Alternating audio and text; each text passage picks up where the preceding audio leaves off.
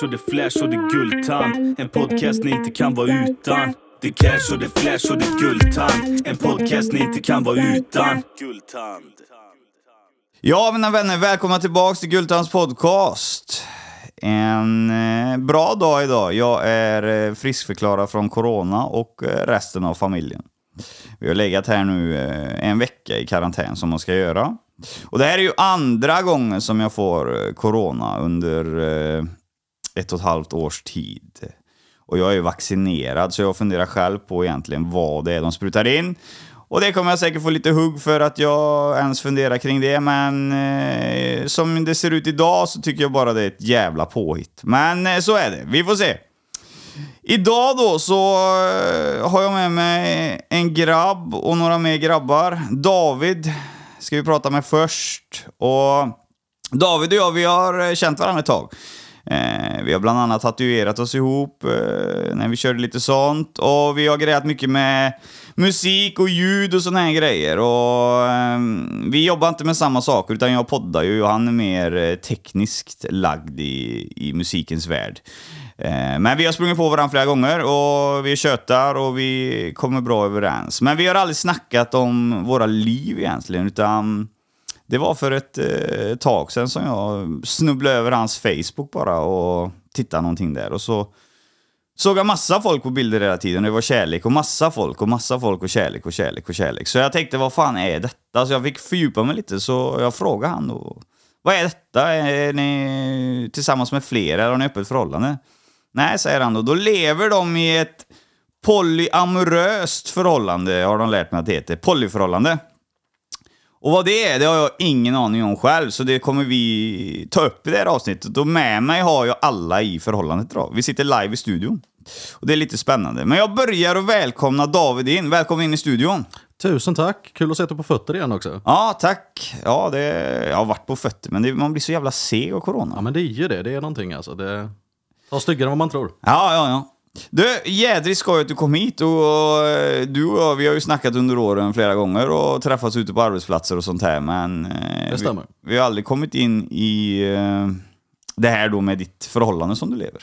Nej det har vi faktiskt inte. Det har varit mycket passionen till jobb och musik och allt det här helt enkelt. Men eh, ja, nu sitter jag här idag med mina två partners. Ja, och det är vi tacksamma för. Nej, Jag tänkte det, vi kör ju alltid det här, eh, den här podden då från ung tills idag. Men som vi snackade om lite innan så blir det lite svårt att köra med er alla. Så Ja, det jag skulle ta jävla tid alltså. Ja, så jag tänkte att jag kör lite light eh, med dig först då, med tanke på att det är du och jag som har personkoppling egentligen. Och sen så kickar vi in de andra grabbarna när eh, de kommer in i ditt liv helt enkelt. Absolut, det Ja. låter super. Så vi börjar med det. Var är du född någonstans? Jag är född i Uddevalla i Bäve församling. Ja, Så jag är lokal. Ja, ja, ja. du är lokal förmåga. Ja men det är jag. Jag har flyttat runt en hel del i mitt liv men eh, Uddevalla kommer alltid tillbaka. Ja. Hur gammal är du? Jag är 30, 30? tyvärr får man säga. Ja, tyvärr. Ja. Det var fyra år sedan jag sa så. Ja, just det. Ja. Eh, hur såg ditt liv ut när du var ung grabb då? Oj, det skiljer sig väldigt mycket från idag kan man säga. Det var ju för, fortfarande mycket musik och sådana saker. Man var intresserad, men man gjorde ingenting med det själv. Eh, jag växte väl upp under ganska trasiga förhållanden. Eh, växte upp i en fosterhemsfamilj om ni insatt någonting i det. Ja, det är vi. Det är, vi har haft många med som är uppväxta i fosterhem. Men varför var just du det? Eh, mycket drogmissbruk och sådana saker hos mina biologiska föräldrar. Ja. Och mycket dramatik och mycket händelser kring det här då. Ja. Eh, och då blev det att man hoppar runt från lite olika fosterfamiljer och ja, försökte hitta rätt i livet helt enkelt. Resten, jag fortsätter. Nej, nej, förlåt. Så SOS, eh, du menar att SOS klev in och tog dig då, eller? Det är korrekt. Ja. Det är på grund av omständigheterna i hemmet då så ja, kunde jag inte bo kvar där. Nej. Och det var ju öppet drogmissbruk helt enkelt, så det var ju väldigt mycket anmälningar och sådana saker. Ja.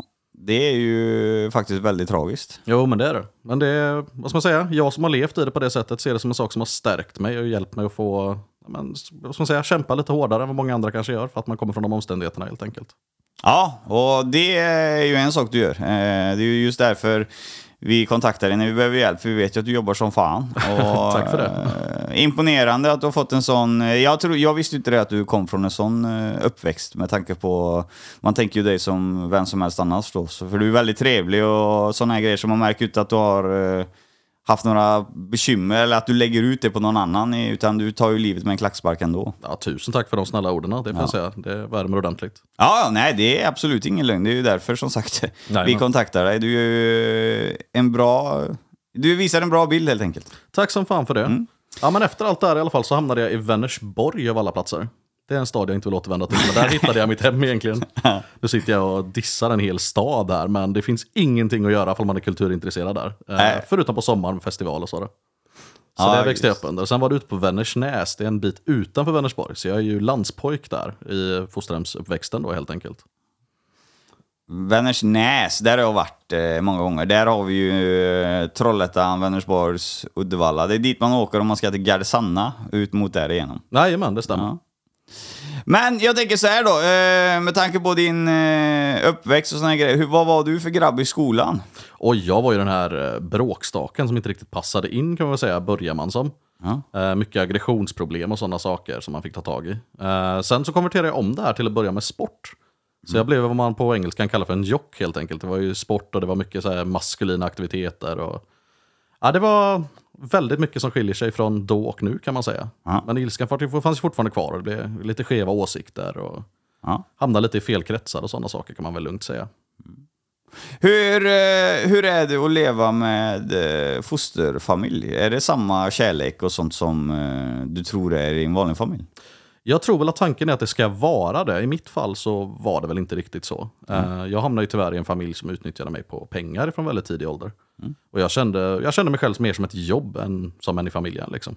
Eh, Men jag tror tanken bakom det hela är att det ska vara en eh, kärleksfull och familj som accepterar och tar hand om dig. Liksom.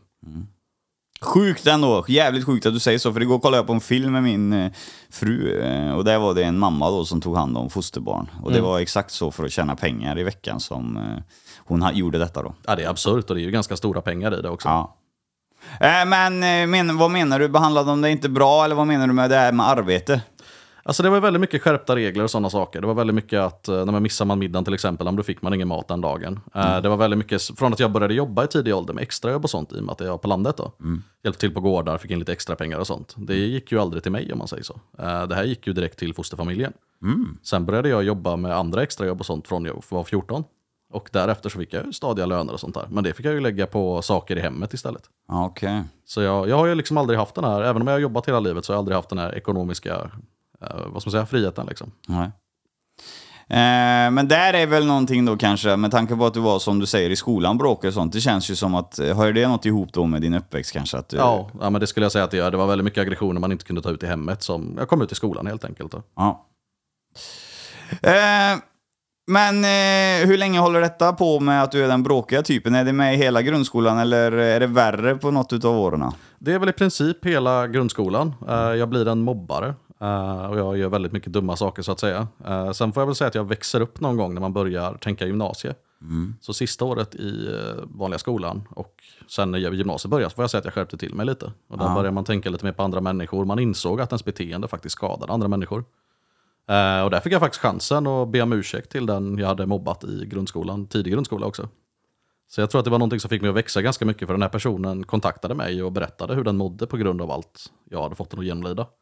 Åh fan. Och då fick jag helt enkelt en möjlighet att nej, men, reflektera över vad mina handlingar hade gjort. Ja. Det kändes fruktansvärt skönt att kunna kalla den personen för min vän idag. Och verkligen fixa till allt man har gjort och växa upp så att säga. Ja. Ja, det kan man fan inte tro att du, du var åt det hållet när du var yngre. Men eh, det är ju som du säger, man läser ju sina misstag. Ja men precis, och det var väldigt givande för mig. Så gymnasiet blev jag mycket lugnare och mycket mer accepterande skulle jag säga. Eh, du nämner det med extrajobb och här grejer. Är det under grundskoletiden också då som du sysslar med extrajobb? eh? Ja men det stämmer, det, det var det. Det var ju mycket på gårdarna ute på Vänersnäs och sen så var det även, ja vi jobbade, min fosterfamilj var yrkesfiskare. Ja. Eh, Så då kunde jag jobba lite extra med deras leverantörer och sådana saker. Eh, Så jag har jobbat dels i fiskhamnen i Göteborg på, i ung ålder. Extra medan föräldrar, fosterföräldrarna och sånt var där då. Eh, Sen har jag även jobbat extra i lite olika fiskbutiker och fileat fisk och alla de här grejerna. Fanns det många yrkesfiskare på Vänersnäs på den tiden? Jag tror väl att det var tre eller fyra familjer eh, som yrkesfiskare. Idag är det väl två eller tre stora kvar tror jag. Frågan är vilken familj det är jag har handlat av. Jag har handlat eh, rökt sik och här grejer ute på Vänersnäs under, vid jultillfällena då. Jajamän. Eh, ja, spännande, spännande. Eh, jag tänker så här, eh, vi är ju på ditt liv då när du växer upp. Men då antar jag att med tanke på att du hade lite knasigt hemma, du fick inte riktigt någon kärlek av fosterfamiljen, du jobbade mycket extra. Då hade inte du så mycket fritid att umgås med kompisar då på den här tiden, eller? Nej, det blev inte så mycket av den saken. Eh, det var ju lite då och då, några helger sådär man kunde umgås med kompisar och komma ut och ha det roligt. Men annars var det mycket jobb eller hjälpa till i hushållet. Då. Ja. Och hur tror du att det har format dig? Delar av det har format det alltså, ganska bra, att jag kan uppskatta och ha ordning och reda hemma. Jag kan uppskatta och göra hembakta grejer och hemlagad mat och göra mycket från grunden och sånt. Det lärde jag mig i tidig ålder, det är bra. Men eh, å andra sidan har jag under senare år behövt ta ikapp ganska mycket av aktiviteter, umgås med vänner och göra prylar liksom. Ja. Och hela den här att man ska känna att man faktiskt kan göra det man vill. Det var ju någonting som blev nytt för mig när jag var ung vuxen så att säga. Hur gick det med studierna? Var det något läshuvud? Ja, när jag väl har manken till kan man väl säga. Gymnasiet eh, fick jag rätt schyssta betyg. Grundskolan var ju, ja, på grund av alla händelser, inte jättebra betyg och så. Nej. Men jag har alltid varit väldigt språkintresserad. Uh, alltid haft bra i engelska och sådana saker. Tyska har jag läst i många år. Ehm, så det har gått väldigt bra faktiskt. Gymnasiestudierna gick mycket bra. Vad är någon av incidenterna från grundskolan som du kommer ihåg som du ångrar mest? Vad, hur allvarlig skala ligger vi på? Ja, nej, men det var väl egentligen... eh, ja, det är nu skäms man när man berättar de här grejerna, men man ska vara ärlig som sagt. Ja, det var väl en kille man tyckte fruktansvärt synd om i efterhand. Eh, varje dag efter skolan så hade man ju några grabbkompisar som pushade på att man skulle jävlas och vara tuff och hela den här biten. Så han blev ju hemjagad av mig och två killar till varje dag efter skolan. Han vågade ju liksom inte stanna kvar eller ta det lugnt utan slet ju sin jacka och sprang utav bara helvete. För han visste annars kommer ju vi ta tag i honom och jävlas och fysiskt våld och annat liksom. Ja. Ja, det förstår jag. Att det, det är ju en sån sak som man kan ångra. Ja, det är något jag skäms väldigt mycket över idag. Men ni var vänner idag eller? Det är vi. Ja. Det stämmer. Det är fett bra. Det är det verkligen. Som sagt, jag är så otroligt eh, tacksam till den chansen jag fick där. Och Make amends, eller vad säger man? Ja, make... Make amends. Make amends säger man. ja. Ja, menace var vad jag var. På den här tiden då, eh, jag tänker eh, grundskola på G till gymnasiet. Hur var din sexualitet då med tanke på det vi ska snacka om sen?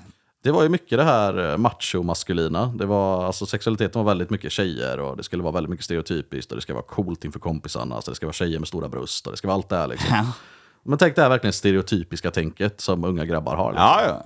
Så det var rakt igenom det. Du vet, motorsport och brudar med stora bröst, liksom. det var det som gällde. Jag lever i den världen än, så att eh, jag Jajamän. förstår vad du snackar om. Ja, men eh, det jag menar med det, hade du redan på den här tiden, hade du olika kön på dina partners? Nej, nej, det var bara heterosexualitet. Ja, okej. Jag var otroligt monogam, höll Ja. bara till en och det var bara brudar spelade, bara heterosexualitet. Liksom. Ja. Det fanns ingenting annat på kartan. Ja. Fram tills hyfsat nyligen får man väl säga. Nej, okej, okej. Nej, men då eh, kickar vi vidare. Gymnasiet, vad väljer du att gå där? Där väljer jag att gå hotell och restaurang. Ja. Väljer, jag började ett år på Samhäll, det var inte min grej. Eh, och därifrån så valde jag istället hotell och restaurang och det funkar jävligt väldigt bra. Jag gillar det praktiska och det var en eh, väldigt praktisk linje. Fan vad nice. Så det var riktigt schysst. Så laga mat och fixa schyssta drinkar, det är någonting jag uppskattar också. Ja. Jag eh, gjorde ju min, när jag gick i grundskolan, om det är nu, jag tror fan det är sexan, när vi fick ha praktik. Då gjorde jag min praktik på hotellrestaurang. Fan vad kul. Mm. Det låter riktigt härligt. Eh. Kan jag förklara ditt matlagningsintresse idag också? Ja, eh, jo, jag, jag lagade en del mat. Det, det var jävligt skoj. Jag kommer dock fan inte ihåg, för jag valde ju elprogrammet vet du. Eh, jag kommer inte ihåg varför jag inte valde hotell och restaurang om jag ska vara riktigt ärlig. Jag... Eh, ja, skitsamma. Eh, det är nog ingen miss egentligen. Alltså det enda man kunde tänkt sig då, det är ju äga en restaurang. Jajamän. Eh, och jobba på den, eh, det vet jag fan. Eh, för det är jävligt stressigt yrke. Ja, det är det. Herregud. Det kan man lugnt säga. Och det blir lite mer problem där om du låter köttet gå lite för länge än eh, hemma då om du sitter med mobilen. Och jävlar, det gick över en minut. Men det, det, det känns som det kan bli lite mer problem där. Det blir det definitivt, ja. Ja. Eh, efter hotell och restaurang, vad väljer du att göra då? Eller hur ser gymnasietiden ut? Är det någon eh, dramatisk, eller lever du fortfarande i det här eh, med fosterfamilj och grejer? För det bör, snart är du ju 18, då måste du få kicka därifrån eller? Eh, I det här läget, lagom till gymnasiet och sånt, så flyttade jag till egen lägenhet. Eh, Ah. För att det var så mycket problematik i fosterfamiljen så fick jag faktiskt hjälp och stöd till att flytta till en egen lägenhet. Ah. Så vid det här skedet flyttade jag in i Vänersborg. Eh, pendlar till Onsjö, till hotell och restaurang som äh, lag där då. Mm. Eh, vilket funkar jävligt bra. Jag träffar nya, nya med bra människor. Riktiga vänner som jag har än idag. Har jag träffat där. Eh, känns riktigt härligt. Eh, jag lägger mycket energi på de praktiska kurserna, teoretiska kurserna. Det känns jävligt bra. Liksom. Så jag blir liksom fri på något sätt. Det är det jag pratar om, att jag, jag upptäcker det här med egen fritid, göra vad man vill och liksom planera sina egna dagar. Det var helt nytt för mig här. Så här får jag verkligen chansen att komma hem, lägga upp eh, fötterna på bordet, alla de här grejerna utan att någon skäller på mig. Liksom. Gå och umgås med polare när jag känner för det. Börja gå på krogen runt 18 där liksom. Det var riktigt tufft på den tiden. Ja. Vad fan, det måste ju varit som att muckat från kåken eller att få den här lägenheten. Ja men det var det. Det var en sån fruktansvärd frihet. Och sen när jag träffade kompisar och sånt som bodde nära och vi började umgås, alltså det var ett helt jävla nytt liv. Det var verkligen som att mucka, ja. det stämmer. Ja. Fan vad coolt. Det är roligt att höra. Börja leva på riktigt liksom. Ja. Vid den här tidpunkten då, hur ser det ut med dina biologiska föräldrar eh, överlag? Eh, min far har jag inte kontakt med här. Han hade jag aldrig träffat vid den här åldern. Eh, min mor försöker ligga på mig och försöker komma med ursäkter och grejer och säga att hon är ren. Och Hela den här grejen. Alla som har missbrukarföräldrar där ute kommer nog känna igen sig där. Liksom. Ja. Hela det här att man vill ha bekräftelse. Bara, "Nej, men jag är ren nu, kan vi börja umgås? Kan vi lösa det här? Eh, och I själva verket får man massa bevis på att hon inte är ren. Att det är massa drama, att hon behöver pengar och alla de här grejerna. Liksom. Så det, kontakten där är inte bra överhuvudtaget. här. Nej. Nej, sånt har jag hört. Inte, absolut inte bland föräldrar då, men man hör ju det bland vänner, vissa som eh, har kommit tillbaka och såna här grejer. Alltså det är mycket sånt som har skett sedan man startade podden, att folk hör av sig som aldrig hört av sig innan liksom. Men eh, är man lite smart så räknar man ut det vad det egentligen handlar om. Ja men precis. Definitivt. Eh, fosterfamiljen då, är det någonting som du har kontakt med under tiden du har flyttat hemifrån, eller lägger du ner den totalt? Eh, Jag hade kontakt med dem fortfarande då, för att jag, jag vill väl säga att jag på något sätt var hjärntvättad av dem. Jag trodde ju att världen såg ut så som den gjorde där för ett tag. Liksom. Och att eh, man kunde leva först när man flyttade till egen lägenhet. Liksom. Så jag håller kontakten med dem och de fortsätter och utnyttjar mig på pengar till och från. Jag extrajobbar och hela den här biten. Spelar på mina känslor med att det behövs nya grejer hemma även om jag inte bor där. Liksom. Eh, Så den är ganska toxic fortfarande relationen där kan jag säga. Ja, den är det. Jajamän. Ja. Mm. Idag så är det ju ingen relation jag har kvar i mitt liv. Men det Nej. tog ganska många år att inse det helt enkelt. ja, det låter ju som du gjort ett klokt beslut. Ja, ja men verkligen. Det känns väldigt bra idag. Ja. Eh, hotell och restaurang då, leder det till något jobb? Eh, ja, det gör det. Det leder till att jag har testat lite olika jobb till en början. Eh, jag gör väl någon eh, testrunda på backstage, eh, som du känner till. Ja, ja. Jag provar lite olika restauranger runt omkring eh, i Sverige. Eh, och efter ett tag så hittade jag rätt. Jag kommer inte ihåg var fan var det jag jobbade då. Ehm, antingen var det Lilla Edet eller så var det Vänersborg. Eh, men i alla fall, den här perioden så jobbar jag rätt intensivt i ett par år liksom, och försöker klättra upp och göra karriär. Liksom. Eh, första stället jag började jobba på fick jag inga möjligheter att avancera, så jag flyttade till ett nytt ställe. Eh, jag blandade ihop Vänersborg och Lilla Edet här, så det var något av de två ställena. Eh, och sen efter ett par år till liksom, så lyckades jag bli köksmästare. Ah. Det känns riktigt härligt. Eh, och sen så tröttnade jag på den karriären, vilket är jättemärkligt. Jag, liksom, jag lyckas klättra upp, avancera, bli köksmästare. Det känns jättebra här. Liksom. Men jag tröttnar, vill göra någonting nytt och jag får upp ögonen för Försvarsmakten. Okej. Så då hoppar jag in där istället och gör min GMU och vidareutbildningar och bös. Liksom. Vad är det GMU då? Vad är det för någonting? Eh, grundläggande militär utbildning, det är ju basically lumpen. Ja, okej, det är lumpen. Ja, Jajamän. ja, ja. Vad, eh, vad av detta intresse? Jag vet inte varför det kom upp, det, var, det dök upp liksom bara. Efter att man hade mönstrat och allt det här så reflekterar man och bara, men det här verkar rätt schysst ändå. Ja. Ehm, så det är svårt att säga varför, det, var, det kändes schysst helt enkelt. Ja, ja. Så du menar, har du gjort något mer eller har du bara gjort lumpen eller har du fortsatt med utbildning inom det militära? Ja, Jag gjorde en vidareutbildning, gjorde jag. Ja. Sen var det samma sak här. Jag visste inte riktigt vad jag ville göra, det passade inte för mig och då gick jag vidare därifrån också. Ja. Så man, gav liksom, man gick all in tills man verkligen hittade det man ville göra helt enkelt. Och det Ja. gjorde jag med ett par yrkeskårer. Ja, ja, ja. Så efter den här perioden så blir det ju flytta tillbaka hem, liksom, leta efter nya arbeten och grejer. Jag tror att det är någonstans här jag eh, träffar på Marcus, som du också känner. Ja.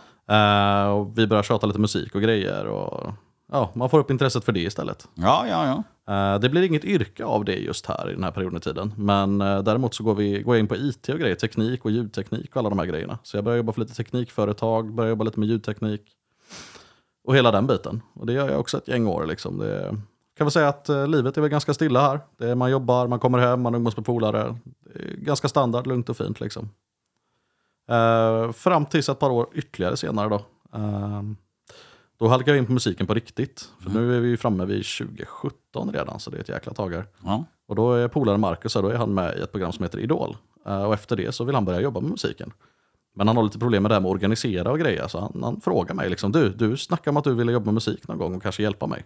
Du, ska vi börja nu? och jag hoppar ju på det här, bara, men vad fan, nu kör vi liksom. Jag har ingen aning vad vi ska göra, men nu kör vi. Och då lär man sig hur bokningen fungerar, eh, nätverk med krogar och sådana saker. Eh, planera lite turnéer och sådana saker. Så man lär sig hur allting fungerar. Och tillsammans bygger vi upp ett företag. Ja. Och det är ju det jag jobbar med än idag. Då. Ja, ja, ja.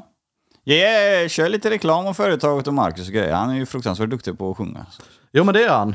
Var hittar man er då? Var kan man boka er någonstans? Eh, man hittar oss på Facebook under Marcus Larbring. Ja. Eh, bara skriva så kommer jag eller Marcus och svarar. Ja. Eh, Han finns på Spotify under namnet Larbring om man vill lyssna på hans eget material. Och på tuben finns det hur mycket som helst. Och så har han även spelat en hel del eh, här hos er. Då. Jajamän. Eh, veckans låt vet ni ju alla som lyssnar på att eh, Larbing körde ju en 5-6 låtar där. Eh, med eh, väldigt lyckat resultat. Eh, det var ju jag som kom på den idén när jag var nere och, vi, jag var nere och lyssnade på er. Jag var Niklas. Ja just det, jajamän. Vad fan hette den spelningen? Lilla syster var där också. Eh, Rest in Peace Uddevalla. Rest in Peace Uddevalla. Ja, så var det ja. Den kommer tillbaka i augusti faktiskt. Ja. Vilket jävla tryck han hade Marcus, eller på... Alltså han hade ju publiken med sig mer tyckte jag, eh, emellan, mellan låtarna här då. Ja, det var helt sjukt. Jag blir så jävla förvånad. Man springer runt och jobbar som en idiot där. Ja. Och helt plötsligt springer man förbi och ser någon som är headbangar som fan för Marcus liksom. Och önskar låtar och har sig. Och så tittar jag, där står Martin från Lilla Syster och går helt bananas över Marcus liksom. Ja. Det var en sån jävla häftig känsla. Då kände man helt att nej, fan, vi har satsat på rätt grej här. Ja, ja, ja. Mycket det han gör är spontaniteten där som du själv pratade om. ja. Att han bara kör liksom. Det är sånt jävla gött tryck. ja, jag har ju en favoritlåt med han. Den, den hade vi med i podden. Det är ju... eh, Tribute va? Ja, Tribute, fast han gör en mix på den typ eh, av något slag. Fy Jajamän. fan vad bra den är, den låten. Ja, det är så jävla häftigt live också. Ja. Det är det.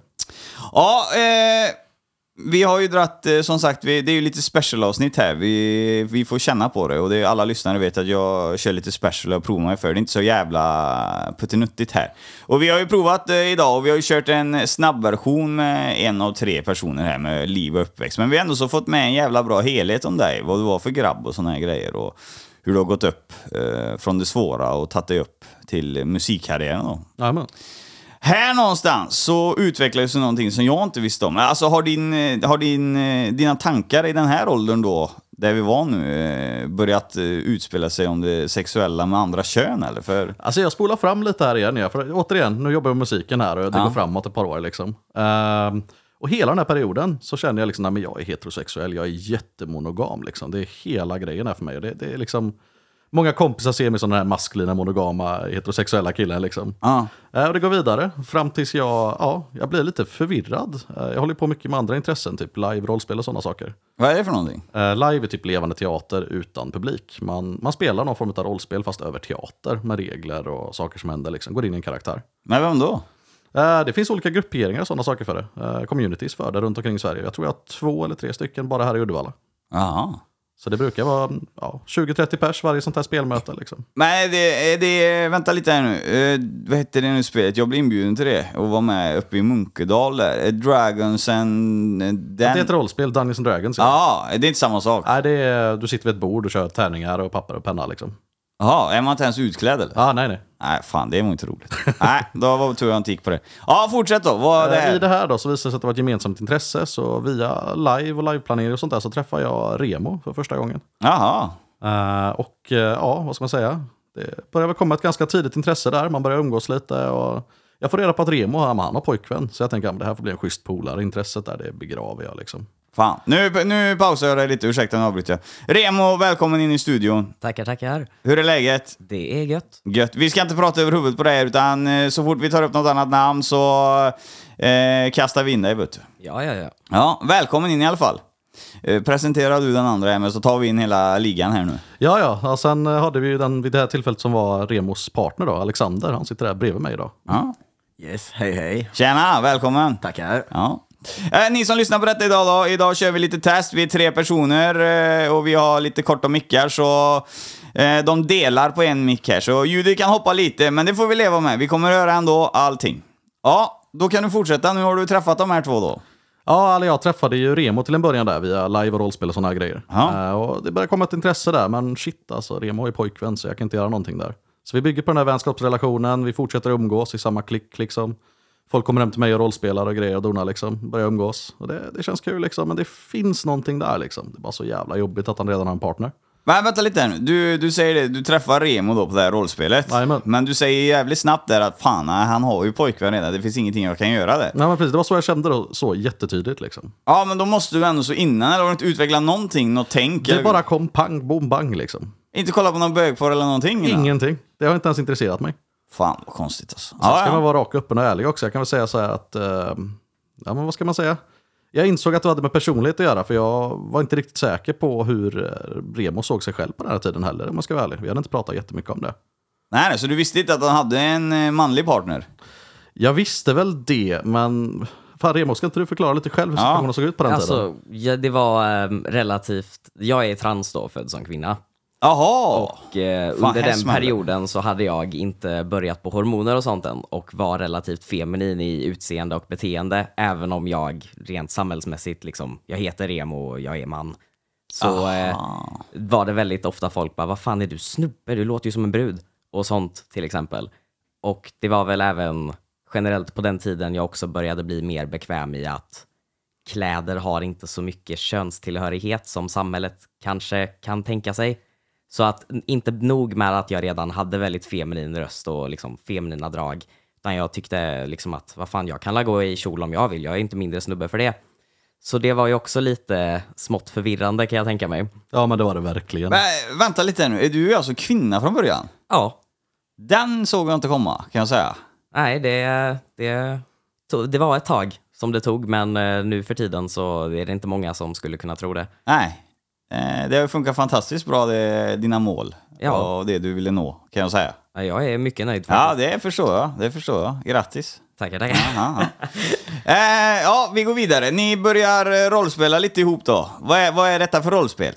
Oj, vid det här World of Darkness heter det vi spelar tror jag. Det är ja, ganska invecklat, men det är tärningar, papper, penna. Man sitter och umgås runt ett bord. Ja. Vampyrer. Vampyrer ja, men det var väldigt kul var det. Är man utklädda då? Nej, det är man inte. Nej.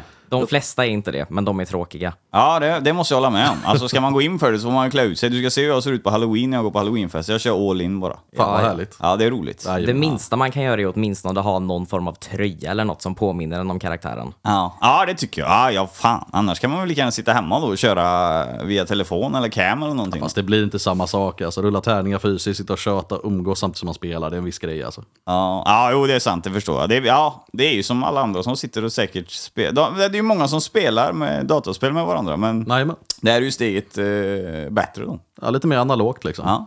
Nej, men. Ni, eh, ni träffas där då och spelar och grejer och donar. Men Ja. du, det poppar upp något i dig.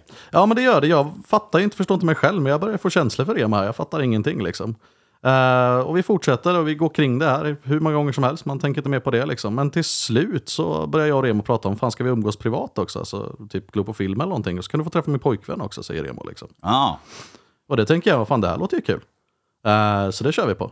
Och det var väl egentligen där eh, Alexander kom in i bilden också när jag träffade honom först. Och då blev det verkligen den här grejen, shit kan jag få känslor för två personer och de är tillsammans, vad fan hände där?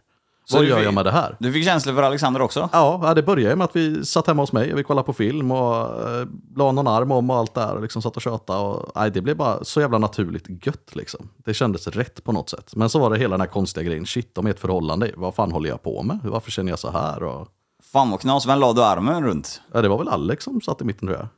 Jag, jag brukar ju sitta i mitten, det brukar Nej. vara där jag hamnar. Ja, för jag minns att vi var i eh, din lägenhet i Trollhättan då David. Jajamän. Och eh, du och Alex satt på soffan, vi hade precis kollat på, jag tror det var Jägarna. Och jag satt ute på balkongen och rökte och så tittade jag in på er. Och så satt jag där och bara, helvete. Fan också. Inte, ett- det, det, inte går- jag kommer inte kunna dölja det här att jag har känslor för liksom båda två nu. Det, och så satt ni där och ni var så jävla söta. Och det roligaste i hela det här då är att jag har ju sett på båda två innan att de tycker om varandra, men ingen av dem har vågat säga det till mig. Så jag går bara och väntar på att någon av dem ska liksom bryta ner och bara säga shit, alltså jag har känslor för din partner eller liksom någonting sånt. Så jag går bara och väntar på att någon av dem ska våga säga det till mig då, att de har känslor för någon av de andra två i rummet. Och jag körde ju på den här otroligt hälsosamma taktiken att nej, nej, nej, nej. Jag har partner och i början när vi kände David så hade han också partner. Och, eh, och han är ju straight. Så det kommer ju inte bli någonting med det här ändå. Så då behöver jag inte ens säga att jag har känslor för honom nu, utan då, då går jag bara trycker bort det så blir det bra, för att jag vill ju inte förlora honom som kompis. Även om jag och eh, Alex redan då i början hade di- varit öppna med varandra om att vi båda är polyamorösa. Ja. Och polyamorösa, vad är det för någonting? Och så tittar alla på mig. Ja, men, nej, men det, är- det är väl alltså generellt sett motsatsen till, mono, till att vara monogam. Monogam är ju- du vill ju bara ha ett förhållande med en person. Ja. Medan polyamorös är ju mer att du är öppen för att ha förhållande. Antingen ett stort förhållande som fungerar lite mer som vårat då, att man är som ett par fast fler. Du är en trio eller en kvartett eller vad du nu är. Och, eh, eller så kan det ju vara till exempel att du har ett öppet förhållande, att du är mer som, ja men tänk dig som ett träd, att man har förhållande med massa olika personer. Det kan bli antingen relativt litet, att man har liksom, ja men tre eller fyra pers som dejtar, men kanske inte alla dejtar varandra. Eller att det blir, alltså det kan vara rätt många involverade. Fan, jag, är helt, eh, jag blir helt snurrig alltså. Jag hänger inte med fem. Det här låter krångligt Det alltså. är en hel jävla vetenskap. Ja. alltså. Ja, ja, ja. Men i alla fall, eh, ni börjar... eh, Ja, han ser att ni håller om varandra och grejer. Hur känner du då? Blir du lite arg först eller känner du någon så här... Nej, nej. Blir du inte det? Nej, nej, jag satt ju där och bara, fan det här är mina pojkar. Ja, herregud. Ja, så eh, då, ni två börjar... Men det är där då det presenteras att det finns en koppling mellan de två. Det är att de håller om varandra lite i soffan då. Jag kopplade ju inte det heller dock. Nej. Jag satt ju där och bara, fan vad kul att de kommer överens. Ja. Vad skönt. Och sen så tänkte inte jag mer på det för att David är ju straight. ja. Och där börjar mina känslor liksom så här bara bubbla över. Bara shit, kan jag verkligen ha såna här känslor?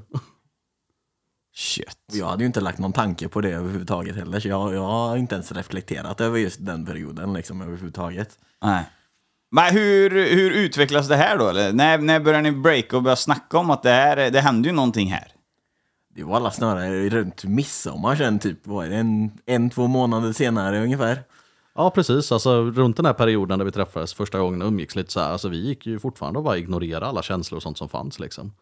Fram tills midsommar där jag blev inbjuden. Där, jag vet inte, hade ni en plan där? Jag har faktiskt inte frågat än idag. När det var, Vi, Nej, alltså vi hade ingen plan. Det var, jag tror det var om det var två dagar innan midsommar så, hade, så var jag och Alex ute och badade då med våra hundar. Och då, då bara bröt jag, för jag bara, Alex, jag har ju känslor för David. Vad fan ska jag göra? Och du var väl väldigt road. Jag var väldigt road. Jag var så här, ja alltså, jag har bara gått och väntat på att du ska berätta det här. Varför har du inte sagt något innan liksom? Jag har liksom sett det på dig, både, dig och, på, både på dig och David. Det, det är liksom lite svårt att missa och Remo bara, äh, va? Och så hade han typ världens panik där över att det har synts så tydligt på honom och att eh, han har haft känslor för någon annan. Ja, du, blir inte no- du blir inte något sur heller? Nej, varför skulle jag vara det? Det är ju inte så att han har gått och varit otrogen liksom. Nej. Man kan ju fortfarande ha känslor för andra utan man behöver inte spela på dem. I sådana fall måste man ju prata med varandra först. Ja. Och det antar jag att, eh, hur såg den här eh, hundpromenaden ut efter eh, det här breakandet då? Alltså vi pratade väl lite, men vi, vi pratade inte så jättemycket. Det var mer liksom att men jag förklarade varför jag inte hade sagt någonting och du bara, ja men det... Eh. Plus så, att eh, David var ju straight och monogam och i ett förhållande så att det, det var ingenting vi la tankar på. Nej, det är... För ni vet inte riktigt hur han tänker eh, än, eller? Nej. nej. Nej. Just den perioden var ju efter. Då var han ju singel igen. Men Ja. han hade ju varit i ett förhållande när vi träffades i början. Och vi hade ju ingen anledning att tro att han var något annat än straight och monogam. För att dels han hade sagt att han var straight och monogam. Och det var allt som hade visat sig. Så jag, jag hade ju inga tankar på att det ens fanns på kartan att någonting skulle hända. Utan det var ju bara att eh, ja, men vi, ska ha ny, vi ska ha midsommarfest. Vi vill gärna ha dit David för att vi gillar att umgås med honom. Och du hade dit din kompis från Borås också. En vanlig kompis, eller? Ja, en vanlig En kompis. vanlig kompis, ja. Och midsommar då, då kommer eh, David antar jag studsande dit då. Ja, det gjorde jag. Jag var så nervös också. Jag hade ju frågat flera kompisar innan bara shit, vad gör jag med det här? Jag har känslor för de här grabbarna. Ja, du hörde rätt. Grabbarna, vad fan händer här liksom? Ska jag agera på det? Jag är ditbjuden på midsommar. Alltså, betyder det någonting? Eller vill han bara umgås med mig? Eller vad händer? Jag fattar ingenting. Ja. Så frågar jag massor. Alla bara, men köpa det som känns rätt. Åk dit och fira om du vill det. Och så det som händer, händer liksom. Ja. Och det var ju precis det som hände liksom.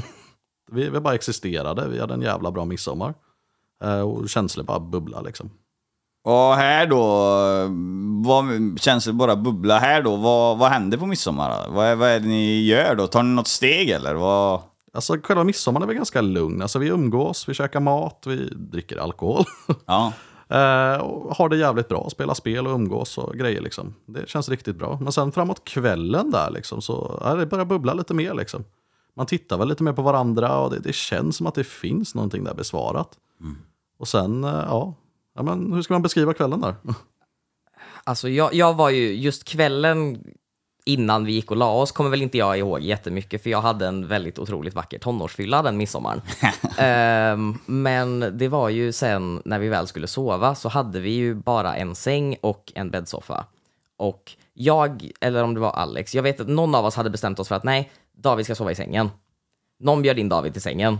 Ja, jag tror du, du frågade, jag tror du frågade mig om, eh, får, David sova? Ja, han kan lika gärna sova i sängen, vi får la se vad som händer. och eh, min kompis ville inte heller sova själv på soffan, så det slutade med att vi alla fyra ligger i sängen dessutom då, men hon ligger längst ut. Men jag tror först ligger Remo bredvid David, sen eh, eller, rullar han iväg för att han är full och kan inte ligga still. Så då hamnar jag bredvid David. Och sen ligger vi mest bara där och typ jag vet inte vem, men någon börjar kramas och sen slutar det med att alla tre ligger och kramas och min kompis ligger och klagar över att ingen tycker om henne. Och då rullar jag bort och kramar henne en stund. ja. Och sen så somnar vi, tror jag. Ja. Alltså kramas, alltså kramas vanligt bara. Bara vanlig kram. Ja, ja, ja. Bara ligga och hålla om varandra. Alltså det var inget kodord eller sådär. Nej, utan det, nej, var, det nej. var kramar alltså. Ja, men då har du ändå så gjort din första, eh, vad, vad jag, nu får ni, jag menar inget illa när jag säger saker, men då har du ändå, ändå gjort din första homosexuella experience typ, eller? Jajamän, Ja. den var jävligt spännande liksom. Jag kan inte det här med termer och grejer, men det är så jag uttrycker mig, för det är ju en Nej, ny värld för mig. Nej, det känns helt Eh, korrekt. Ja. Eh, och hur fick det dig att känna då? Blir, blir det någonting som, nej, fan det här var inte min grej, eller ja, jag vill ha mer av det? Ja, det blir, jag vill ha mer, fan jag gillar de här. Det här känns så jävla rätt och naturligt på något sätt. Liksom. Ja. Så det, nej, det kändes så jävla bra. Du vet, jag somnar med ett stort jävla leende på kvällen där och mår hur bra som helst. Trots bakfyllan när jag vaknar så mår jag skitbra liksom. Nice. Då bör, jag har nog frickat rätt här. Ja men verkligen. Snackar ni något dagen efter eller? För fattar jag rätt? Ni kramades allihopa här? Alla har kramats nu och grejer här? Ja, ja dagen efter var det väl lite mer än snack, men det, ja. Ja. Det var lite ångest över liksom, vad, vad är det här? Kan vi göra något med det här? Eller jag tror du hade lite frågor också och lite funderingar och var så här, eh, shit vad ska jag göra? Ja, vi började helt enkelt öppna en dialog, liksom att nej, men så här känns det för mig, så här känns det för mig, vad gör vi med det här härifrån? Liksom. ja. Och sen blev du nästan kvar. Ja, Ja. Du, du var kvar hos oss sen midsommar i våran lägenhet. Jag Ja. tror du åkte hem ett så här par, tre eller fyra gånger innan vi kom fram till att "Vad fan flyttar du inte hit för? Du bor ju praktiskt taget redan här. Och så flyttade du in på riktigt. ja men precis.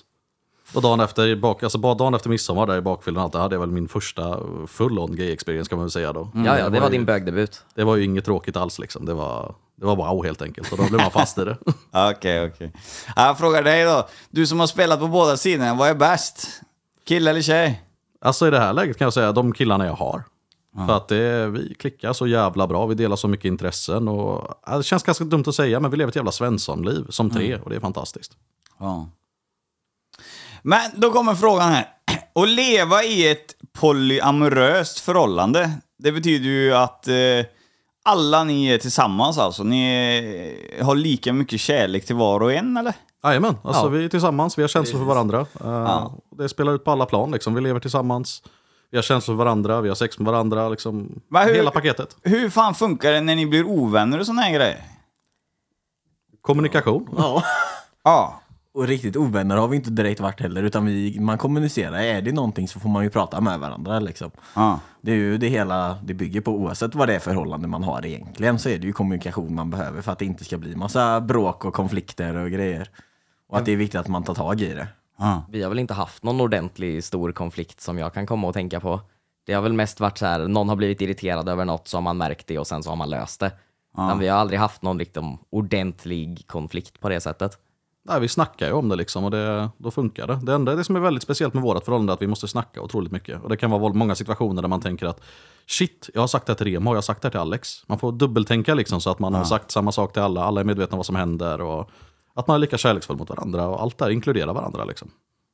Det är ju fett smart ändå att leva tre personer. eh, Nu tänker jag lite bara så roliga grejer, men ekonomiskt och grejer och fan eh, lättare att ta hand om hushållet och sånt här. Det är det verkligen. Ja. Underlättar otroligt mycket. Men ibland måste det, ni får ursäkta min röst, jag är precis på bättringsvägen här. Ibland så måste ni ju, då, ni två, David och Alex till exempel, kan ni ha ett tjafs ibland som, som eh, du inte ens är med i då? Eh, Remo. Alltså, ibland så är det väl att man märker att någonting skaver. Det kan vara att någon har gjort någonting som den andra är lite irriterad på. Men det har aldrig varit att jag har märkt av att ni har liksom så här ordentligt tjafsat om någonting som inte har rört mig. Nej. Utan det har varit så här, okej nu är det någonting här som skaver. Okej, ja, men de kommer lösa det. Och annars är det så att jag går in och bara, hej, vad är det? Prata med mig. Prata med varandra. Och det är, så gör vi ju alla tre om det skulle vara någonting. Mm. Men det är ju inte någonting som händer speciellt ofta. Men eh, intern eh, kärlek då, alltså eh, har det, har det funnits någon, eh, något läge där någon har uppfattat eh, de andra parterna som mer kärleksfulla mot varandra? Att man liksom har sett, eh, ni två som var tillsammans innan till exempel, har du där David sett någon gång att fan, de ser, ja det ser ut som jag är lite utanför och de visar mycket mer kärlek till varandra? Jag trodde väl att det skulle kännas så, att det skulle vara massa svartsjuka och grejer, men här är det märkligare. Jag känner inte den svartsjukan.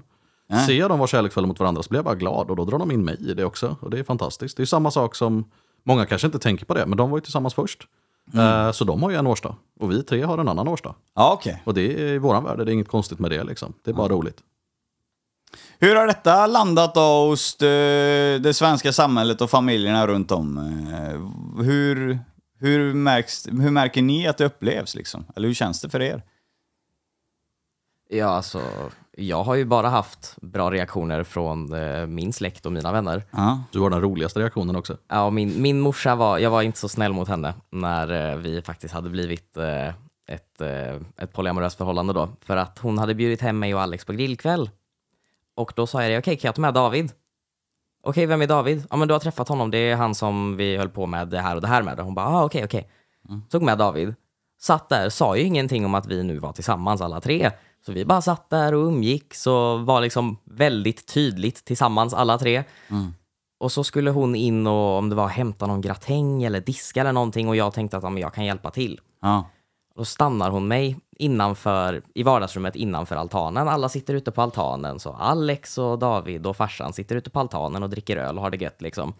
Står hon där i vardagsrummet och tror att hon är jättetyst och jättediskret och frågar, är ni tre? Och hon var ju inte så tyst och diskret då. Här börjar ju eh, Remos pappa skratta något så inåt helvete också. Det var så kul att se. Ja, han, var rätt gott road. Och då, det var ju inte då att hon var upprörd över att vi var tre, utan det var ju snarare att hon var upprörd över att jag inte hade sagt någonting till Ja, henne okej. innan. Men eh, den, eh, den konversationen är en av de roligaste stunderna jag har haft rent alltså, här, komma ut-mässigt när det kommer till vårt förhållande faktiskt. Ah, jag eh, måste säga att jag är imponerad av dina föräldrar. Jag gillar sådana föräldrar som är öppentänkare och stöttar sina barn i alla lägen. Eh, det är sunt. Eh, sen så, nej, det, det, jag, fattar ju, jag fattar ju det ni säger, va? men det är också nytt för mig. Alltså, jag hänger ju inte med alls i sånt här hur det skulle fungera. Och jag, jag har inte ens fått chansen att tänka om jag själv skulle leva i något sånt här, hur det hade fungerat. Så att det det är jävligt skoj att ni berättar för mig. Eh, jobbar ni allihopa eller? Uh, jajamän, vad jag jobbar med vet ni ju sedan Ja. tidigare. Ja, och jag jobbar med hundar Ja, på heltid. hunddagis eller? Eh, Det är lite blandat inom hund. Det är dagis, jag är hundfrisör, jag är hundinstruktör, jag jobbar med besöks och terapihundar och mycket med problemhundsproblematik. Ja. Så det är det mesta inom hund egentligen. Ja, Och jag, jag jobbar i en garnaffär. okej. Var då? Eh, ute vid industrin borta vid Blomsterlandet i Uddevalla. Jaha. Vad gör man där då? Du syr då eller vad? Eh, nej, vi säljer garn. Ah, okej. Så det är mycket internethandel. Så plockar och packar och skickar och hjälper kunder. Och... Coolt. Då kommer en, eh, nu är vi i Gultans podcast och nu kommer lite eh, hårda frågor, men det vet jag innan att det har ni inga problem med. Då går vi in på sexlivet här, ska vi gå in på nu. Nu börjar vi först och främst med en fråga som jag undrar. Det är det här då som om vi har två utav parterna i förhållandet som inte jobbar till exempel, vi säger det nu hypotetiskt. Så är de hemma och eh, är som kaniner va, hela dagarna. och tredje part kommer hem och ingen utav dem är sugna någon gång. Är det någonting som skulle kunna skapa ett problem? Eller hur delar man upp den sexuella biten när man är tre personer? Ja, men det är ju samma sak där som vi pratade om tidigare. Det är mycket kommunikation som är viktigt här. Alltså, det händer väl att två av tre är hemma och gör något kul. Liksom. Det är inget konstigt med det. Uh, gyllene regeln är väl att är vi alla tre hemma så ska alla tre involveras helst. Liksom. Ja, okej. Eh, det är väl så man kan säga det. Och är det så att två är hemma och en jobbar ja, och det händer saker, ja, men då får man försöka fixa det. Liksom. Jag tror inte det finns någon svartsjuka där, inte från min sida i alla fall. Ja. Men om tredje part kommer hem och är sugen och de två redan är färdiga? Ja, vad fan säger man där? Mm. Jag, inte, jag tror inte riktigt jag har varit med i den situationen ännu. Ja, den får ni Det prova. har hänt någon gång så. Men, eh, för jag, jag jobbar ofta, jag går upp tidigt och kommer hem sent. Ja. Eh, Och oftast när jag är sugen så är de andra trötta, så att, eh, då får jag oftast vänta. Ja, det, är- det är ju den nackdelen, rent, inte bara också på grund av min egna personliga sätt med sexualitet och allt vad det heter, utan det är också även att just på kvällar och sånt så är i alla fall jag personligen mycket mindre sugen än vad jag skulle vara på förmiddagen någonstans där. Så det är ju sånt som man har fått liksom anpassa och försöka liksom, ja men om jag är jättepilsk på förmiddagen och bara David är hemma så kanske man väntar till kvällen och försöker se om det kanske håller i sig istället så att alla tre kan vara med. Ja, ja. Så det är standard, det är trekanter i det här förhållandet alltså? Jajamän, det kan man lugnt säga. Och vad är det vi har att jobba med? Vi har två... Eh, vad har du om man får fråga där nere? Där kom frågan. Ja, det, jag har väntat på den, jag är taggad. Nej men jag har en, eh, inte riktigt stereotypisk vagina, men det är vagina och en mikropenis, typ. Ah. Och det är samma här faktiskt också, för jag är också transkille. ah. Så du är också tjej från början? Jajamensan. Fan, vad coolt. Eh, då undrar jag det, hur fan fungerar det här då? För kan ni, eller uppskatta då sexuell... Eh, vad skiljer det från en, eh, en, en riktig kvinna då, eller vad man ska säga, med där nere då, med funktioner? Alltså funktionerna generellt sett för en kvinna versus mig på en vanlig, eller någon som har samma problematik som jag har då. Jag har lite sexuell problematik som gör att jag inte alltid uppskattar sex ens om jag skulle vara kåt. Eh, Men det, alltså, det skiljer sig inte mycket. Det, av hormonerna så blir man lite torrare och lite skörare och klitoris växer. Men annars så är det inte så mycket skillnad. Ja, okej. Nej, jag passar på att ursäkta mig för uttrycket där med riktig kvinna. Jag lär få äta upp det sen. Men det är så, det är så, det är inget, eh, alltså jag menar inget elakt, utan det är så jag uttrycker mig. Det blir ju, jag vet inte vad man ska säga. Det är så jag uttrycker mig, men sen att jag menar inget illa, utan jag pratar rätt ut vad jag tänker. Men såklart så är det ju intressant att veta då, som du säger, eller som ni pratar om de här funktionsdelarna. Hur, hur får du tänka då David, för att få detta att fungera då? För det, du har ju legat med eh, tjejer innan då, och nu med. Men vad, ser du någon skillnad? Vad är, har du fått andra saker att tänka på innan ditt agerande i sängkammaren? Det ska jag inte säga direkt. Det, det som är det roliga, det var här jag började tänka på att jag, jag är nog pansexuell. Jag börjat komma inse för att eh, på grund av att jag älskar de här grabbarnas personlighet så jävla mycket så blir sexlivet mycket, mycket bättre. Så det går i princip inte att jämföra för att det här är, ja, det är nog bästa jag hamnat på. Jag har visst att varit attraherad av tjejer och haft bra sexliv, inga konstigheter. Men här är det så mycket emotionellt i det hela så det blir något magiskt med det liksom. Jo, jag menar inte det. Jag menar funktionsmässigt. Om du... De, det finns ju vissa sexuella problem, säger han nu. Ja, ja, nej, men det är, jag tycker inte det är något problem på det sättet. Alltså, det funkar som vanligt så att säga. Ja, det fungerar som vanligt. Jajamän. Ja. Det är väl lite mer saker att ta hänsyn till, men eh, man lär sig som i, med alla partners. Alltså alla kroppar är olika och man lär sig vad, vad som går hem och inte. Liksom. Ja, Remo, du berättade lite om eh, din familj där, att eh, de ser väldigt light på detta och såna här grejer. Men frågan var ju också där, samhället då, är det någonting som ni har märkt, eh, något konstigt i det? Ja, eller på, på vissa, vissa kan ju haja till lite så här, bara, eh, vänta, så, så du dina partners? Ja, mina partners. Har, har du mer än en? Ja. Jaha, men eh, eh, vet de om andra? Ja, vi bor ihop. Jaha, jaha. Jaha, okej, ja men hur går det till? Ja men det är som vilket annat förhållande som helst.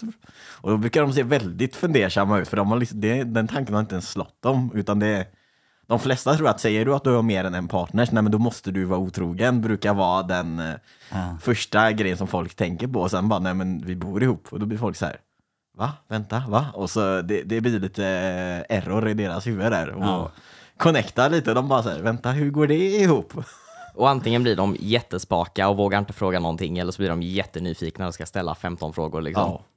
Vad, eh, vad är bäst? Eh, att ställa frågor eller inte göra det? Ställa frågor. Ställa frågor är alltid Ja. mycket bättre. Det är mycket bättre att ställa en fråga och få ett svar än att gå och anta någonting. Ja. Coolt. Eh, ja, vi har ju fått en inblick i det här, eh, hur det fungerar. Alltså, jag har fått det i alla fall, så då måste lyssnarna ha fått det med. För jag visste ju ingenting om detta innan. Eh, nu gör jag ju det. Eh, så. Ångrar du ditt val, David? Inte någonstans. Det här är nog det bästa valet jag har gjort kan jag säga. Ja. Jag mår väldigt bra i det här. Roligt att höra. Det Ja, så, jag bara en liten samhällsgrej, jag bara kommer in med där. Jag kom Ja. på en grej ganska fort där. Eh, Det enda jag har varit med i negativ bemärkelse med att vi är tre, det är väl att eh, i de här tiderna med eh, restriktioner och grejer har jag inte kunnat jobba lika mycket som vanligt. Så man har sökt lite extra jobb och grejer. Och det enda negativa jag märkt är att en del arbetsgivare, du har blivit intervjuad, allt känns jättebra. De frågar liksom, kan du börja på måndag? Ja, nej men absolut. Och så frågar de lite om privatliv och sådana grejer. Eh, och så berättar man om situationen hemma. Nej men jag har två pojkvänner hemma liksom och vi bor och har det så här. Ja du, nej men vi gör så att vi, vi ringer nog upp dig. Och så hör de aldrig av sig liksom. Så det har blivit någon form av diskriminering i vissa fall också. Jag kommer inte nämna vilka företag och så. Men det, Nej, nej. det känns liksom inget bra den biten. Nej, Eh, helt- Generellt sett är många accepterande, men den, den grejen irriterade mig ganska mycket. Ja, helt klart så är det diskriminerande. Sen är det ju samma med alla parrelaterade grejer som går, om det ska vara event eller man ska göra någonting, så är det också alltid bara för två personer. Det är aldrig för tre eller flera. Ja, Det är också sådana grejer. Ingenting är gjort för tre, allt är gjort för två. Det är liksom, du har extra pris på boka bord för två på en fin restaurang eller bio och fika för två liksom. Ja, spa. Ja. Ja. Eller så här, ja men matchande partröjor. Jaha. Eller matchande muggar. Ja, men det är bara två. Och allt som är för fler än två, det är ju bara vänner liksom. Ja. Och det Ja, ja. mesta är ju dessutom eh, anpassat för ett straight förhållande dessutom. Ja, ja, det är så här, hans och hennes liksom. Och man bara, ah, okej, det funkar ju inte alls. Fan. Nej, det, det förstår jag. Jag ser ju det själv ute att det är ju... Eh, ja, det är ju o, alltså, det är ovanligt. Det, det blir ju det för en annan. Så hade jag öppnat och tryckt tröjor då, eller där koppar som du säger, jag hade ju inte tänkt i de banorna. Men det är ju inte... Det är inget fientligt, utan det är ju ovetenskap, eller vad fan man säger. Okunskapen Ja, det. okunskap. Ja, precis. Ursäkta mig. Eh, men jag tänker, ni måste ju hänga på forum och sådana grejer. Ser ni ett sånt här eh, polyamoröst förhållande som... Är det vanligt? Alltså, finns det många av er? Alltså det är ju rätt svårt att säga egentligen, för man dras ju till folk som är lika. Jag har ju väldigt många vänner som är polyamorösa, jag har även varit i polyamoröst förhållande tidigare. Ja, det har varit Samma det. här. Ja, Ja. Ja, men då finns det ju, eh, det finns ju en marknad, eller vad man ska Ja. säga. Det finns ju på kartan då. Precis. Ja. Eh, Det är väl en sak som skiljer sig ganska ofta. Det är väl att många andra polyförhållanden är ett par offentligt sett. Ja. Så är de tre hemma bakom låsta dörrar. Liksom. Det är inte så jättemånga som är öppna med det har jag märkt. Och det är just att man är rädd för vad folkets respons kommer vara. Du kan, vi säger att du kanske till och med är gift och sen så kommer ni fram till att nej, men vi ska ta in en tredje i förhållandet på grund av, jag vet inte vad, men vad som helst kan hända och så blir man tre. Och då vill man kanske inte gå ut med att man är tre för att vi är ju redan gifta och vi har ju redan det här i samhället. Och vad ska de på jobbet säga? Och vad ska kompisarna tycka? Och vad ska familj säga? Och hur funkar det här rent juridiskt? Och allt sånt kan ju bli rätt så knivigt liksom om man inte vet hur man ska göra. ja. Och det är väl det som gör att vi skiljer oss lite åt också. För många andra i polyrelationer har ofta ett par i grund och sen tar de in vad man kallar för en enhörning eller unicorn. Liksom. Någon som går in kanske sexuellt eller ja, i viss mån emotionellt men på parets villkor. Det är ju inte det vi har utan vi är ju en trio liksom. Vi är ett froppel. Ja. Så alla betyder lika mycket här. Eh, och det skiljer sig rätt mycket liksom. ja, det förstår jag. I alla fall mot det man brukar se liksom öppet i media och sånt. Det finns säkerligen rätt så många som lever som vi gör, kanske inte bara med tre utan kanske till och med fyra eller fem stycken. Men det är inte så många som är så pass otroligt öppna som vi är. Fan, när vi pratar om det, nu kom jag på ett förhållande som är... De, de, de var ju med på Ullared. Det är ju en kvinna som lever med två män där. Och har 3000 ungar eller någonting tror jag. Det har jag missat helt tror jag. Ah, nej, men det, det måste ju vara ett polyröst förhållande. ja, det måste det vara. Ja, Ja, det är det ju. Hon är Jajamän. ju tillsammans med två killar. Ja, det stämmer. Fan är du. Ja. Nej, men det är klart att eh, det finns ju vissa frågetecken. Eh, giftermål, eh, hur går det till? det får vi inte. Nej, det är illegalt för oss. Det är varken kyrkligt eller rent statligt kan vi inte gifta oss. För att, eller man kan gifta sig två, men då kan ju inte den tredje vara gift. Det är ju sjukt. Det är ju dumt att stoppa kärleken tycker jag. Det är ju, men det är Sverige. Det är samma sak som Sverige är väldigt med Facebook och de här grejerna, att man ska kunna ha relationsstatus. Det kan ju inte vi ha korrekt med tre personer heller. Liksom. Nej, just ja. Fan vad knas. Eh, Och det är en rätt så liten förändring man skulle kunna göra bara för att det skulle bli lättare. Sätt ingen gräns på hur många du kan ha stående som dina partners på Facebook. hur tänker ni med barn? Det har väl inte varit på kartan, men det har ju varit liksom, vi är öppna för det. Det ligger väl inte helt rätt i tiden och sånt för oss och vi, vi har fortfarande inte varit tillsammans jättelänge. Liksom. Eh, och det är mycket som ska klappa ihop med ekonomi och allt annat och vardagsliv innan man gör någonting av det. Men vi alla är öppna för att någon gång skaffa barn i alla fall. Ja, ja, ja. Hur, eh, hur hade ett sånt eh, projekt gått till? Har ni läst något om det eller? Alltså, det är väl inte så mycket man har tänkt på rent eftersom att Nej. det inte har varit aktuellt. Utan det, det mesta, det kommer ju vara, där är också, kommer ju också problematiken vara att det kommer bara kunna vara två som står för som föräldrar eller som vårdnadshavare oavsett om det är adoption eller om det är någon form av inseminering eller sådana grejer. Utan där har de ju också bara att du bara kan ha två vårdnadshavare eller bara en. Och händer det då någonting där så är det ju också sådana med som i vilket annat förhållande egentligen som helst. Och även i eh, homosexuella förhållanden där partnerna oftast måste vara gifta för att kunna ha vårdnadshavande för, för barnet, båda två. Och det kommer ju vara samma problem där för oss. Och där kommer det bara kunna vara två av oss. Och inte alla tre. Ja. Och då får man antingen att ja, men då är en person vårdnadshavare eller så är två personer vårdnadshavare. Och det vilket som funkar inte riktigt. För att det är, rent juridiskt går det ju inte. Det är närmaste till juridisk säkerhet som vi kan ha rent relationsmässigt eftersom att vi inte kan liksom statligt gifta oss och så. Det blir ju ett samboavtal. Och det kommer ju inte ens nära till att ge de fördelar som ett giftermål ger på papper. Nej, ett samboavtal det suger. Eh, det spelar ingen roll vem det gäller. Ett samboavtal är inget. eh, Det är inte bra juridiskt överhuvudtaget. Eh, tillbaka till eh, Remo och Alex då. Yes. Ni är eh, födda kvinnor. Ja. Ja. Betyder det efter eran resa att ni fortfarande kan skaffa barn? Eller? Jag kan det. Jag ja. har... Jag kan inte det. Nej. Varför? Eh, för att jag har inte fryst in några ägg, eh, vilket man, får, man kan få. Man går ju en utredning och grejer för det här med, med just eh, transsexualism. Okej. Eh, och då får man, kan man få lov att frysa in ägg så man kan få lov att skaffa egna barn. Eh, det har jag inte valt att göra för att du måste själv bära de här äggen och det, jag, kan, jag kan, har aldrig kunnat tänka mig att kunna vara gravid för att det känns inte liksom som en grej som är något för mig för att jag har alltid sett mig som en man. Och då vara gravid känns inte riktigt som att det finns på kartan för min del. Ja, Okej. Men Remo, du säger att du kan eh, Ja. bli, bli gravid. Jag har fryst in ägg. Jag har även livmoder och äggstockar kvar i Okej. nuläge. Ehm, sen rent på tekniskt sätt så skulle vi, om man har eh, livmoder och äggstockar kvar, även på, ä- när man går på testosteronbehandling, kunna bli gravid. Chansen är bara väldigt liten och det är därför man fryser in ägg, för att det finns en möjlighet att man blir infertil av testosteronbehandlingen. Men eh, jag har ägg som jag kan använda och jag är öppen för idén att bära ett barn i framtiden. Ja. Du har alltid varit bebissjuk. Ja, det, det är en av mina största laster är att jag är så otroligt bebissjuk. Men jag har ju också huvud nog att veta att det är absolut inte rätt tillfälle i någon av våras liv att ta in ett barn i världen liksom. Varför?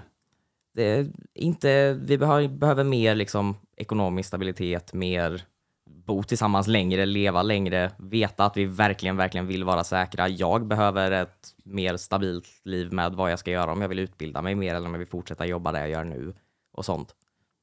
Nej, men just det, längre tid ihop och så hela den ekonomiska biten. Alltså det är ju nästan ingen i den branschen jag eller i den branschen blir också påverkade. Med ekonomi, de här grejerna med restriktioner, man kan inte jobba fullt ut och... Nej, det är mycket som måste klappa liksom. Ja.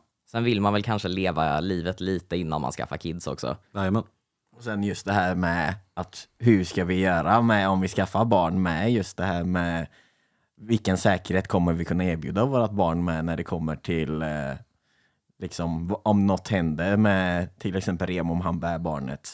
Då måste ju någon av oss vara gifta med honom för att kunna få lov att ta hand om barnet annars kommer det få hamna på fosterhem.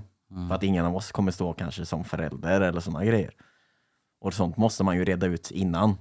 Tycker vi i alla fall. Sjukt värdefullt tankesätt alltså. Det är inte alla föräldrar som tänker så. Eller ja, eh, blivande föräldrar. Det är imponerande. Ja, De har ju inget sätt att bestämma att de vill födas, så då får man ju göra ett så logiskt beslut som man kan som den som gör beslutet. Ja. Men vad, eh, det ska vi presentera här också. Vi har, hur gamla är ni Remo och Alex? Jag är 29, snart 30. Ja. Och jag är 23. Ja. Den yngsta i kullen? Ja, Ja. det, det blev så. Ja. Ja, det är inget fel med det. Måste ju börja någonstans. Våran egen skitunge brukar vi säga. Ja, ja, Och mina två gubbjävlar blir det ju då. Ja. ja. Eh, Jag tänker så här, jag måste fråga den frågan. I sådana här förhållanden så har jag alltid fått en bild, säger inte just det här om homosexuella förhållanden och sånt där. Jag har alltid, eh, eller träffar jag någon så brukar jag alltid så här luska lite i vem som är den kvinnliga delen och vem som är den manliga. Hur har ni det med det där egentligen? Min, mitt svar när någon frågar mig vem som är mannen eller kvinnan i relationen brukar jag säga är ingen är kvinna i relationen. Det är lite det som är meningen. Ja. Men eh, jag är väl den mer feminina utav oss tre överlag. Ja. Sen är det där också en smak av vad, vad, vem är kvinnan i förhållandet? Ja, men vad anser du vara det kvinnliga som ska vara kvinnan i förhållandet då, så man vet vad man har för referenser att gå efter? Eh, ja, det är lite fnittliga, uh, daltiga tjejer. Alltså, uh, gå upp och kolla på min fru. Det är, alltså, det är daltiga och alltid ska plocka ordning och uh, ordning och reda och sånt här. Ordning och reda är väl generellt sett de flesta. Lite mer ni än mig. Jag är väldigt tankspridd. Men fnittriga är ju mer åt mitt håll. Vi delar på det helt enkelt. Ja, vi delar upp ansvaret. Vi har ingen bud i relationen så vi, vi, får, vi får gärna ta lite vardera. Ja. ja, det är ju perfekt. Det är ju så det ska vara. Eh, har ni något mer som ni tycker att eh, lyssnarna skulle få höra om just ert förhållande och ert liv som ni tycker är viktigt att dela med er till andra? Alltså en sak som är väldigt viktig, det var, var inte rädd för att visa dina känslor, och var inte rädd för att vara öppen med ett sånt här förhållande. Alltså folk i samhället kan vara mer accepterande än vad man tror. Och försöker man normalisera det så tror jag att det kommer vara väldigt vanligt i framtiden. Mm. Man kan inte kontrollera sina känslor, så enkelt är det. Nej. Men, men polyamoröst förhållande, det är ju något vi nämnt. Polyförhållande kallar ni det också för. Är det en sexuell läggning eller är det en... eh, Eller är det ett förhållande? Alltså, vad är läggningen? Man brukar ju dela upp det i, om man ska vara riktigt teknisk på papper, så brukar du dela upp sexualitet i romantisk läggning, sexuell läggning och relationsinriktad läggning. Ah. Och relationsinriktad brukar vara monogam eller polyamorös. Ah. Och sen så kan du vara vad som helst utöver det. Men okej. det har mer att göra med hur många partners du rent alltså personligt kan eller vill ha. Mm. Eh, till skillnad från liksom, vilken typ av person du blir romantiskt eller sexuellt attraherad av. Jävligt bra svar. Fan, man lär sig mycket i den här podden. Alltså. Helt klart. Eh, sen så undrar ni säkert varför jag inte går på eh, Remo och Alex med mer frågor. Jo, det är för att vi har kommit överens över jag och David här. Vi ska göra en intervju ihop med dessa två herrar eh, nästa vecka. Så då Som, kommer ni få höra mycket alltså. Ja. Eh, och med tanke på att jag ofta får lite kritik hur jag uttrycker mig ibland och såna här grejer så har jag tagit in David då som är väldigt påläst på ämnet. Han lever dessutom ihop med dem och kan ställa frågor som eh, jag kan ställa dem men det kommer låta bättre om han gör det. Så att eh, därför gör vi på det här sättet. Så att eh, ja, jag vill bara flika in med det att nästa vecka då som ni vet så kommer vi ha ett specialavsnitt eh, med Remo och Alex och om deras liv och hur resan från kvinna till man eh, gick till. Och sådana grejer som jag är nyfiken på, det är ju det här eh, operationsdelar och hur man gör och hela... Vi kör alltihop. Och så briefar du David med det som eh, du känner att vi måste ut med. Ja men precis, och med tanke på att jag faktiskt lever i en relation med de här grabbarna så kommer jag vara ganska tuff med frågorna. Det kommer vara väldigt mycket som kommer ut där tänker jag. Ja, och det har vi gått och väntat på här i Gultans podcast, att vi ska få prata live då med de som är i det och inte folk som är eh, bara runt det och tycker och tänker och tror att man vet, utan här får vi svar på tal. Men överlag så, eh, ert förhållande, det har jag stenkoll på nu hur det fungerar och alltihop. Och det är jag ju jävligt tacksam för, för det visste jag ju inte innan ni steppade in här. Utan när jag skrev till dig på Facebook där för ett tag sedan så tänkte jag, vad fan, jag har ingen aning om någonting. Hur gör vi en frågeställning här? Men eh, det hjälpte nu till med bra och det är det som många lyssnare inte tänker på att jag kör ju en eh, random-podd kallar jag det för. Jag låter ju gästen styra och berätta. Jag sitter inte på massa manus och såna grejer utan vi sitter i en vanlig diskussion här helt enkelt. Och det är det som gör det här spännande. Och jävligt gött. Ja. Eh, ja, jag hoppas jag har behandlat er väl och att ni har känt er välkomna och inte att jag har sagt något konstigt. Ja, nej, Nej då. Jättetrevligt. Ja, Ja. Det är ju perfekt. Det låter ju lovande med tanke på att ni ska vara med igen. ja, nej men eh, har ni inget mer att säga så har jag inga mer frågor. Ja, det enda som kan komma in är väl att jag tror att eh, vi kan glida in en del på kinks och grejer i nästa avsnitt också. Och vad är kinks? I lätta slängar om du får... eh, Alltså du är jävligt duktig på det här med formuleringar Emo. Ja, men det var ju kanske mer hbtq-grejer än kinks då, men det har väl att göra med alltså, saker som man är attraherad av som kanske inte hör till det normala. Ah, spännande. Men mer än det säger vi inte, för det ska vi ha med i nästa. Precis. Ja. Eh, jag hoppas ni har gillat det här avsnittet och lyssnat väl och lärt er lite saker. Att eh, alla förhållanden, all kärlek, det är bra kärlek. Eh, som är laglig då, för att säga. Så inte någon kommer att säga ah, men nu får du, du får inte gifta dig med barn även om det är kärlek. Nej, det fattar jag med. Jag menar eh, riktiga förhållanden med, mellan vuxna människor och man gör precis som man vill. Tack för att ni ville medverka i Gultans podcast. Tack för att vi fick komma hit. Tack, så jättemycket. Ja, mina vänner, det här var alltså David och avsnittet polyröst förhållande, eller ja, polyamoröst förhållande så att säga. Hoppas ni har haft lika kul som jag, och så önskar jag er en fortsatt trevlig dag. Ha det bäst från Alice Gultan, tjena! Just ja, som vanligt får ni inte glömma att följa våran Instagram, Gultans podcast. Det är ju där vi lägger ut gästerna och våra tävlingar och allt däremellan. Eh, gästerna brukar eh, presentera sig själva via en video här då på Instagram som ni kan eh, kolla på och så eh, får ni lite mer kött på benen innan podcasten kommer. Ja, så var det med det. Ni får ha det gött där ute igen, återigen, och eh, så hörs vi nästa måndag 06.00. Ha det bäst från Alex Gulltand, tjena!